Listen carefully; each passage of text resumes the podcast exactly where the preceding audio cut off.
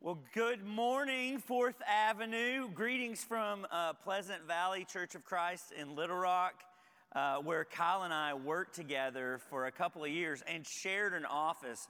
So I know this guy intimately, and you have a great, great dude. I remember when I was at Harding, um, I, I came to Fourth Avenue for my only time before today, and I was just super impressed. Joe Beam was preaching.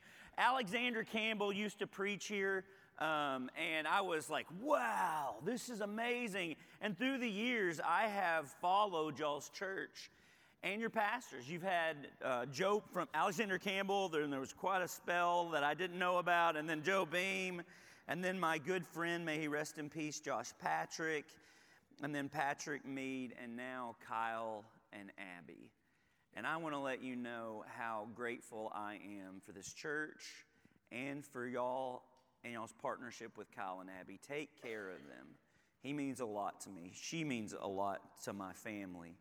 Um, they're great, great leaders. And our church, when our elders heard that I was coming here to do this, they were like, Would you tell Kyle and Abby hi from us because they mean a lot to us?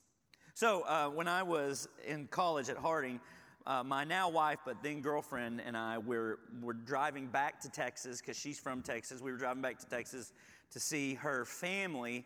And I was driving my parents' minivan because that's really cool to pick up women with back in the day. Um, I was driving my parents' minivan on I 30, and the speed limit was 70 back in the day, and I didn't want to go 70. I wanted to go faster. So I decided I would get, I didn't want a ticket because we didn't have a lot of money, poor college students. I decided I would go get behind some cars that were going a lot faster than us. And, um, you know, what policeman is going to crack that code? So we're going about 85 miles an hour behind two other cars, and all of a sudden, a policeman, a state trooper, pulls off, um, gets behind us, and pulls me over. So I'm on the side of I 30, and then he goes ahead and he pulls over the other cars. And as I'm sitting there, he's like maybe a fifth of a mile ahead on the interstate. And I'm sitting there and I'm like, you know, dreading getting a ticket and all that. And my wife, my girlfriend at the time, Leslie, says, You know, he wasn't pulling you over. And I was like, Babe, I think he was because he did this like hand gesture when he went by. And, and she said, No, he wasn't pulling you over. That was a hand gesture saying, Thank you for letting me by. And I started thinking about it. I was like, That makes a lot of sense. That's probably what was happening. And I look like an idiot just sitting here waiting. So I, like a law abiding citizen, put my blinker on and get back on the interstate, drive past the police officer, and we return the gesture. And this guy who's in the process of writing tickets throws his hands up in the air, gets back in his car, and about, I, you know, I'm just cruising along about 60 miles an hour, and a, a, few seconds later, he flies past us, going like 100 miles an hour, lights and sirens on. He sees he's passing my parents' minivan, gets over on the service road. I now know I better pull over, so I pulled over again. He gets on the, um, the, the um, whatever, the, you know, not the interstate, but the, yeah, okay, you got it, the bypass. What is that called? Shoulder, thank you, yeah. he gets on the shoulder of the road and he backs up like a fourth of a mile, gets out, door stays open. He opens my door, he pulls me out of the van, throws me up against my parents' minivan, and starts to frisk me. And there's something about something happened in me when he started frisking me that made me just have my I, my mind just broke because I had my own personal Genesis 3 moment. I was like, the woman, the woman that was given me did this to me. There's more to that story, uh, I'll, I'll, but I, I will tell you, I have been arrested several times in my life, mostly in college. And one of the things about being a Bible major and getting arrested, by the way, Martin Luther King Jr. was arrested over 100 times, so come on. But uh, one of the things about reading the Bible while you're going through, you know, legal problems is certain things stand out to you. Like, for example, when I read the book of Acts with people who have never read the Bible before, one of the things that surprises them, that doesn't surprise people who just grew up in church, is how often the early Christians were in jail. They were always on the wrong side of the law, especially when the law was unjust. There's a preacher that I really like named Mark Buchanan who used to go around to different youth rallies and he would hold up two different DVDs. One was a sewing machine instructional video. Like, here's how to use a sewing machine. And the other was Indiana Jones and the Last Crusade. You know that movie. You, like, you know, there's Nazis and good and evil and intrigue and romance and all these things. And then at the end of the sermon, he would say, Now, which one do you think of represents more your local church? And without fail, they said, Well, the sewing machine video. And, if that's the case, then somewhere along the way, we've missed what it meant to be the people of God. Because this was never God's intention. The kingdom of God demands more than just lip service, it actually involves faith. Another synonym for faith is risk. It involves taking risk. And this is the point of the book of both Luke and Acts. So if you have your Bibles, turn to Luke chapter 1. Luke, it's important in Churches of Christ, one of the things, I wish I could go back and tell Alexander Campbell this.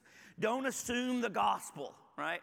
Because Acts is important only after you get Luke right? There's a reason that Acts is the, the sequel, the Empire Strikes Back of the Gospel of Luke, because what Jesus did is what the early Christians did, which is what we're trying to do. Jesus is the pattern upon which we are trying to live our life. And the whole story of Jesus starts with a nobody named Mary. The word Luke uses to describe this young teenage girl is Anawim. Let me hear you say Anawim.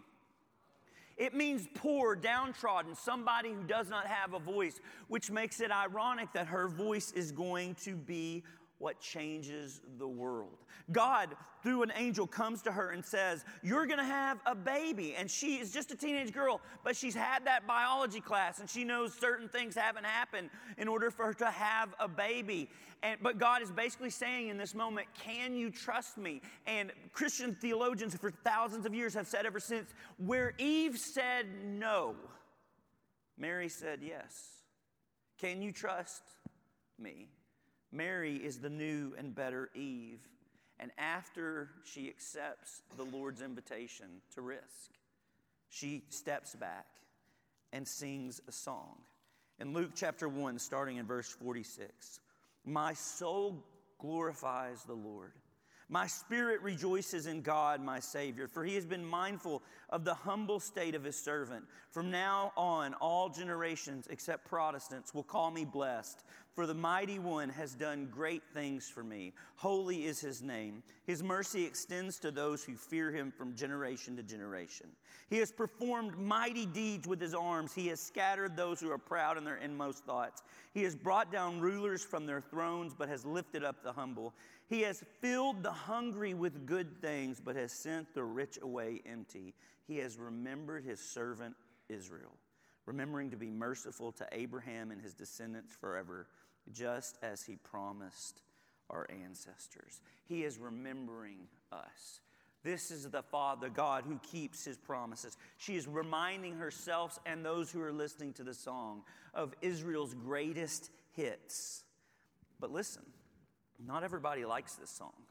Because when she sings about those who have thrones, the rulers being brought down, and God exalting the lowly, the people who have thrones aren't a big fan of this new song. So, for example, Herod the Great, he is dealing, he's a, t- a tyrant dealing in power based on death. But this is something that Luke is really, really clear on.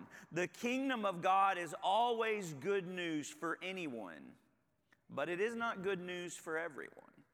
It depends on how you receive the kingdom of God. Because people who have their own petty, self centered kingdoms might not like this particular kingdom.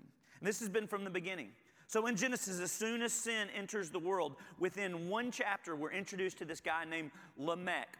Now, Lamech is French for the Mech. And here's how Lamech talked. Come on, y'all. That was gold. That was gold. Here's how Lamech talks about how he's going to live in this new broken world. After murder and sin has brought, been brought in, in Genesis chapter 4, if you could put that up, Lamech says to his wives, Adah and Zillah, listen to me, wives of Lamech, hear my words. I love how he refers to himself in third person. What a sweetheart, what a romantic. I have killed a man for wounding me, a young man for injuring me. If Cain is avenged seven times, then Lamech will be avenged 77 times. Anybody who comes into conflict with Lamech, he's saying, I will kill not just them, I will kill 77 times. By the way, you may have noticed Jesus in the kingdom of God in the Gospel of Matthew is reversing the code of Lamech. When Peter asked, How many times should I forgive someone who has sinned against me? He is saying, Not like Lamech. It's different than Lamech. But the truth is, Lamech's way of life is contagious. And by the way, it makes sense. If you are, um, it, it, you can explain Lamech pretty easily. It's preventative, right? He's letting people know, know ahead of time, hey, you don't want to mess with me or my family, because if you do, then there's going to be severe consequences. Like, we get this because his way of thinking is so contagious. When I was growing up, uh, my older brother had moved out of the house, he'd gotten married, and uh, my mom take my mom and dad take me over to Curtis's house, and he's got Rambo First Blood on. And my mom says to Curtis, Hey, turn that off. We don't watch movies like that. But it's his house. And by the way, we didn't watch movies like that when I lived at mom and dad's house. But Rambo First Blood's on. Curtis is, you know, a new young man with his own new house. And so he's going to leave it on. And so, five minutes after mom says, We don't watch movies like that, I kid you not, my mom yells at the TV, Well, pick up the rock and kill him. because this way of thinking is contagious. We live, we swim in this whole thing. And if you ever doubt this, just pick up your newspaper, turn on any cable network. Because since, the, since death has entered the world, the fear of death has carried the day. And by the time of the first century, by the time of Mary, this world, this way of thinking had been um, it had been so perfected by the Romans. They actually had this thing called the Pax Romana, which is the peace of Rome, but it was peace by a, a, a, bloody Roman sword. In fact, I think one thing Christians should do is meditate on the cross from time to time. Think about those moments. I mean, Jesus died naked, right? It wasn't just a tool of violence, it was a tool of shame. It was a tool of letting people know if you mess with Rome, you will die a mocking death in front of your friends and family. And Caesar's weapons, like the spear, that gets thrust into Jesus' side, what the cross is trying to invite you into is consider which side of greatness is that spear on? The centurion or the one he's plunging it into? Because this way of thinking, it's everywhere. And Christians can so quickly just adopt the way of the world. We can uncritically just assume that Jesus is like all other world religious leaders, as if lots of gods die naked on a cross. But Jesus is not just inviting us into some kind of religious ideology. This is God who died, a God that started in Mary's womb. There was a saying going around in the Roman world that if you messed with them, they would crucify people until they ran out of wood for the crosses. If a city revolted, they would crucify people till they ran out of space for the crosses and crosses for the body. But it wasn't just death that Rome used to motivate. Turning your Bible to Acts chapter 4. After Jesus has been resurrected, he sends out this motley crew of fishermen and disciples to do the things that he had taught them and shown them how to do. And so at one point, uh, Peter and James and John, they heal a man on the outside of a gate uh, of the temple, a beggar that was well known. And because of this, in Acts chapter 4, this is what happens. The priest and the cap- captain of the temple guard and the Sadducees came up to Peter and John while they were speaking to the people. They were greatly disturbed because the apostles were teaching the people, proclaiming in Jesus the resurrection of the dead. They seized Peter and John because it was evening and they put them in jail until the next day. So this they heal someone and they put them in jail, which is surprising. You wouldn't expect them to put you in jail for healing someone. That seems like a pretty good thing. But did you notice what they said they were upset by? The resurrection. Disturbed by the resurrection. What would make anyone disturbed by this? I, I love this whole thing. I love the idea of this because here's the point if the status quo works for you, you're not gonna like the resurrection. That when God turns everything upside down, this Luke and Acts is really clear on this. There's a reason the Sadducees don't want to believe in the resurrection because God starts to get in your business. Because all of a sudden you realize you're going to have to face a God who is going to hold you to account for everything you've done. And yes, grace upon grace for how we live. We don't earn it. God, Jesus did for us what we could not do for ourselves. But the kingdom of God, we don't get to make this up. And so there's this group of religious peoples who are disturbed by the resurrection. So they put them in jail. They hope they're going to, you know, get a good scare in them. But instead, this happens in verse 8 says then Peter, filled by the Holy Spirit, said to them, Rulers and elders of the people, if we are being called to account today for an act of kindness shown to a man who was lame and are asked how he was healed, then know this. You and all the people of Israel, it is by the name of Jesus Christ of Nazareth, whom you crucified, but whom God raised from the dead, that this man stands before you healed. Every sermon in the book of Acts is basically like, Jesus is God, you killed him, say you're sorry. Over and over again, that's how they're talking to the religious leaders. And at one point he says, if we're on trial for kindness, which I think is a pretty great, genius, back, uh, backhanded uh, comment, but what Peter is saying is brilliant. He's saying, look, we're going to keep doing what we're doing in the name of Jesus and you couldn't stop him. So I guess you could keep trying, but that seems unwise. And in verse 19, he goes on and says this Peter and John says, Which is right in God's eyes, to listen to you or to him? You be the judges. As for us, we cannot help but speak about what we have seen and heard. Basically, Peter's saying, Look, you can do to us what you did to Jesus. You can beat us, you can imprison us, you can even kill us, but we're not going to back down. This is, we have a higher calling to God. Here's what I want you to see Christianity, Jesus followers, you have a rich tradition of something called civil disobedience. That, that starts right here. Peter is submitting to the laws. If, if they think, these rulers think that you need to, he needs to be arrested, he'll let them arrest him.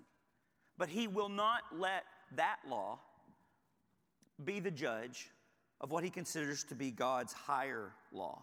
And the fuel behind this whole scene is when Peter, because they arrest him because he had healed a, a, beggar, right? The beggar, this lame man, runs into the temple. And when everybody asked Peter, What is going on? Peter says, Look at this in Acts 3, verse 20. Heaven, he's talking about Jesus, heaven must receive him until the time comes for God to restore everything. Here's what he's saying the promise that God has had from the very beginning that he's looking at this blind man. They're asking him questions about, about this, I'm sorry, this uh, lame beggar who's now walked in. Everybody knows he was lame. Now all of a sudden he can go in the temple and he dances into the temple. And Peter says that was a sign of coming attractions. It's a preview of coming attractions because what God did for the lame man, he's going to do for everything.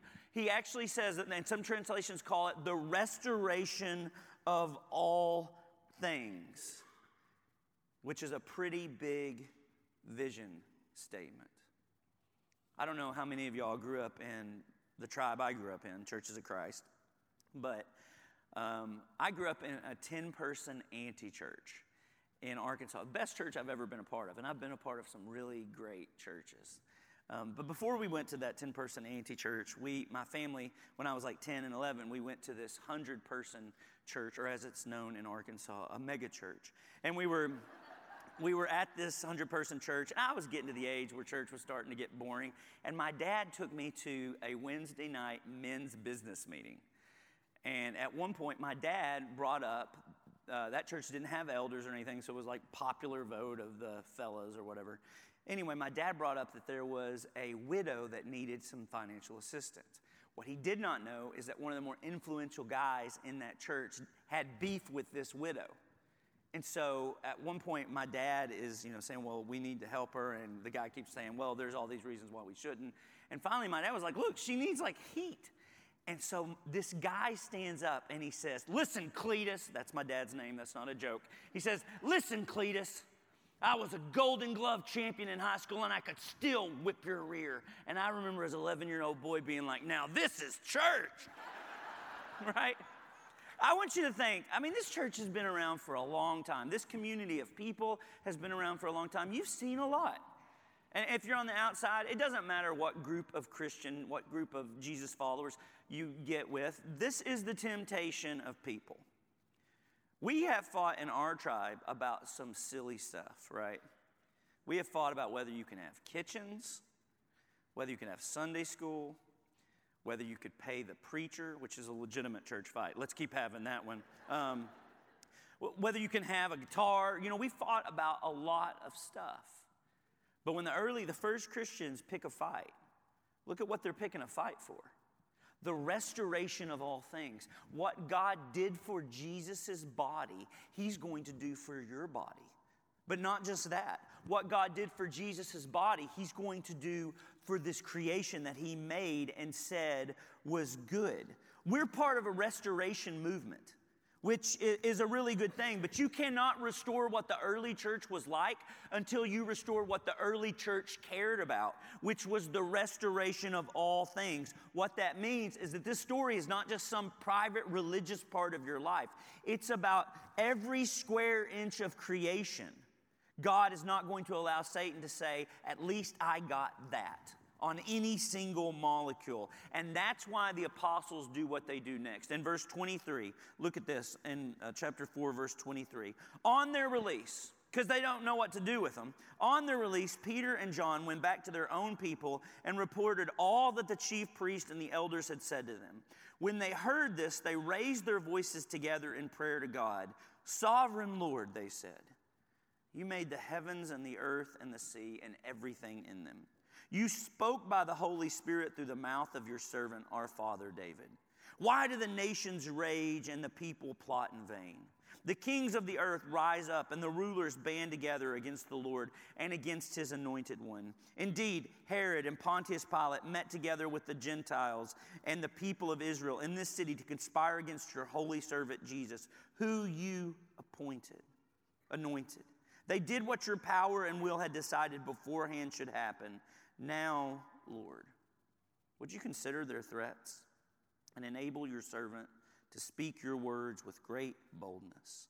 Stretch out your hand to heal and perform signs and wonders through the name of your holy servant, Jesus. So they just get out of prison and they pray, Sovereign Lord, you made the heavens and the earth and everything in it, which is a great way to start a prayer. Remember, they had just been released from prison. They'd spent a night and they'd been threatened with beat, beatings and, and uh, even death. And here's what I know about us if this is us, when we get out of that prison, you want to know what our prayer sounds like? God, thank you for delivering us from that situation. We now see that this is not fertile ground. Thank you, God, for delivering us. We now know that this is not what your will is. They don't pray like that. They don't pray for deliverance. And instead, they pray for boldness. And here's why. Because what do you think it does to you when you realize that for the past few years, the very thing you've been praying for was the thing that was against God's will. I mean, think about it. The, the disciples' prayers a few months earlier would have been like, God, please, Father, please don't let the religious leaders take notice of Jesus. God, please don't let them arrest him. God, please let him get out of this. God, please don't let them crucify.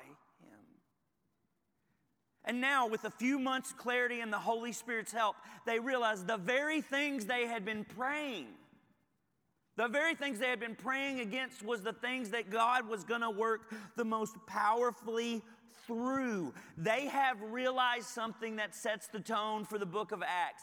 Pilate and Caesar think they're in charge. They think they're in control. They think that what they're doing is calling the shots, but every shot they call is foreordained because God has brought down the rulers and raised up the servants. And so now they don't, when they're threatened, they don't like shy away. They don't try to tell God what to do, even though their lives are being threatened. Instead, you know what they do? They say, God, would you just consider these threats? Would you just consider them? Because they realized God was up to something more than just their own personal safety. The gates of hell, when Jesus prophesies in Matthew 16, it's one of my favorite prophecies because he prophesies us.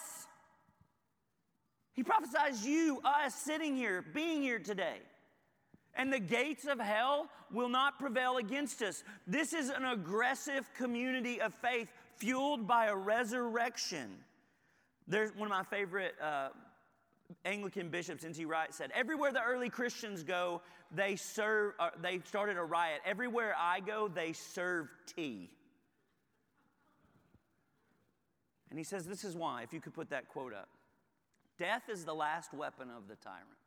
And the point of the resurrection, despite much misunderstanding, is that death has been defeated. Resurrection is not the redescription of death, it is its overthrow. And with that, the overthrow of those whose power depends on it. When I was in Abilene, uh, I was doing a series on how to die at Highland, and there was this man who was, he grew up in Iran, he was a, a, con- a convert from Islam, and he was telling me about um, this Muslim tradition that they did in his home country, where once a year you would go lay in an open grave for like half an hour, and you would like, you know, look up and consider your immortality, that you're going to die. And I was like, that sounds weird enough to be cool. Let's try that. And so I know Randy Harris is one of my best friends, and I know he loves weird stuff. So I was like, Randy, you want to do this with me? And he was like, Yeah, I want to. That's my Randy Harris impression. So yeah, so we, me and Randy and my preaching intern, we go with uh, Hossein. We go to, with Hossein to this grave. Um, another guy at our church has uh, he's a um, funeral home director and he had like a, a, graveyard and a lot of questions but anyway we went and we lay down in this grave. And it was kind of a profound moment that I still think about from time to time. And when we went into the grave, um, our graves, nobody was there because that would be kind of creepy. Um, but after 30 minutes, when we climbed out, some people had come to visit and pay respect to their loved ones. And so all of a sudden, Do you see what happens in the book of Acts? Resurrection to, you know, people who grew up in church sounds so pleasant. But if your life is oriented around the power of death, Jesus' cross and resurrection makes you ask some pretty significant questions. They are disturbed by the resurrection. Here's one of the one of the, in 421. One of the things that point I, I think in love is what the religious leaders do when they realize what do you do with men and women like this. After further threats, they let them go because they could not decide how to punish them. Because what do you do with people like this? And this is at the heart of the Christian faith. You guys are starting to talk about vision. Here's my challenge to you dream big. Not because you can do it, but dream God sized dreams. God has not sustained this church for over a hundred years for no reason. The best, y'all have had a great season of ministry for decades and decades. But could it be that the best days of Fourth Avenue are ahead of you? Could it be that the resurrection power of King Jesus is just aching to get into your dreams of what you can do together. I, would like to suggest, especially for those of us who grew up in church, That when we do announcements or when we do ways to give or when we do whatever it is, uh, you know, e blast that apparently every one of y'all 100% read. I mean, that's amazing. Um, whatever it is, that our churches add a tag. And it's just this support your local revolution. There has not been a revolution since Christianity. In fact, I'm convinced that most of what we call con- conservative today is yesterday's progressives, and most of what we call progressives today is not a new thing, it's a reversion to what was like before Jesus' movement. There has not been a revolution since Christianity, and you, Church of Jesus Christ, are stewards of the story of Jesus. You're stewards of this revolutionary story of a naked, crucified man who God said, I'm not done with this. And for 2,000 years, things like human dignity, human rights, better treatment for women, that the ideas like there should be no more slavery comes because the God of the universe stepped into the body of a slave and died a slave's death. Because what Mary sang about is what happens in Acts and in church history. What the apostles are doing in this story is putting skin on the very song that Mary sang. Did you know? That song, Magnificat, we're like, thank you, Randy Gill. We really appreciate it. It's a great song. It's a wonderful song. Did you know, and this is true, in South American countries, there are six or seven countries where that song is illegal to sing? That song run by tyrants, run by dictators, they know what kind little church people forget. This is not some lullaby. This is God saying, I'm on the side of the lowly. I'm on the side of the dying because I have resurrection power. And when Mary sings this, none of this has happened yet. But she's hoping in a day when God keeps his promises. And maybe we can too. I like the way the preacher Barbara Brown Taylor says this. She says, You can decide to be a daredevil, a test pilot. You can decide to take part in a plan that you did not choose, doing things that you do not how to do for reasons you do not entirely understand. You can take part in a thrilling and dangerous scheme with no script and no guarantees. You too can agree, like Mary, to smuggle God into the world inside your own body. This is the call of any local church to smuggle God into the world through our own bodies. We call that church. And I like to say, support your local revolution. Let's pray. Father, thank you for this body of King Jesus that has been meeting in this place faithfully for decades. Would you please bless this church as they think about what your good and preferred future is?